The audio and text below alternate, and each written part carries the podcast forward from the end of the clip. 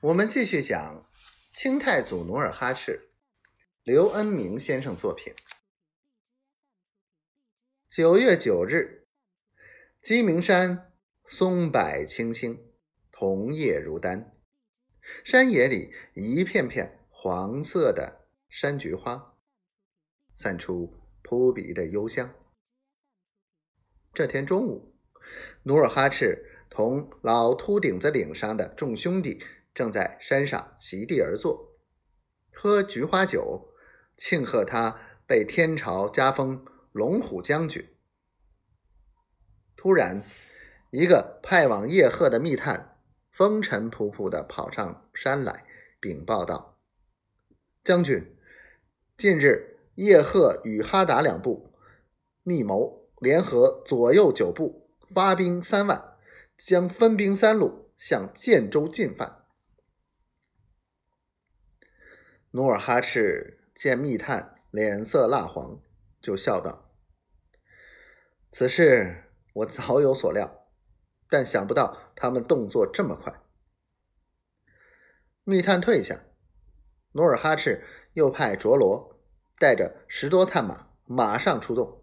密切注视敌人的动静。探马走后，努尔哈赤立即下山，召集各路部将道听议事。部将们都住在外城，离内城只有一二里路。不一会儿，额亦都、安飞扬谷、吐鲁什、叶克舒、费英东、舒尔哈赤相继进了大厅。先后在木椅上坐好，努尔哈赤镇静地把九部联军来犯的消息向大家做了介绍。舒尔哈赤还没弄明白敌军从何方面来，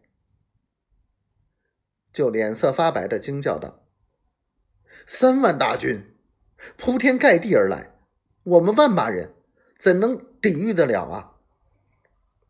他本来在南炕盘腿而坐，说着说着，屁股就蹭到炕沿儿，偷偷的穿上鞋，走到门口，摆出随时要逃走的架势。